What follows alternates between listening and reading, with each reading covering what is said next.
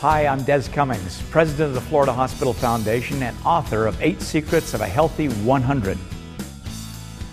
Rest is the one secret of the eight secrets that I enjoy most. In fact, if there were only one that I could emphasize, it would be rest. Rest refreshes, rejuvenates, it rebuilds your mind, your body, and your spirit.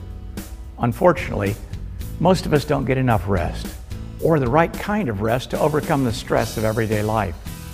And some of us develop unhealthy ways of dealing with those stresses. Drugs, alcohol, anxiety, these all plague our society.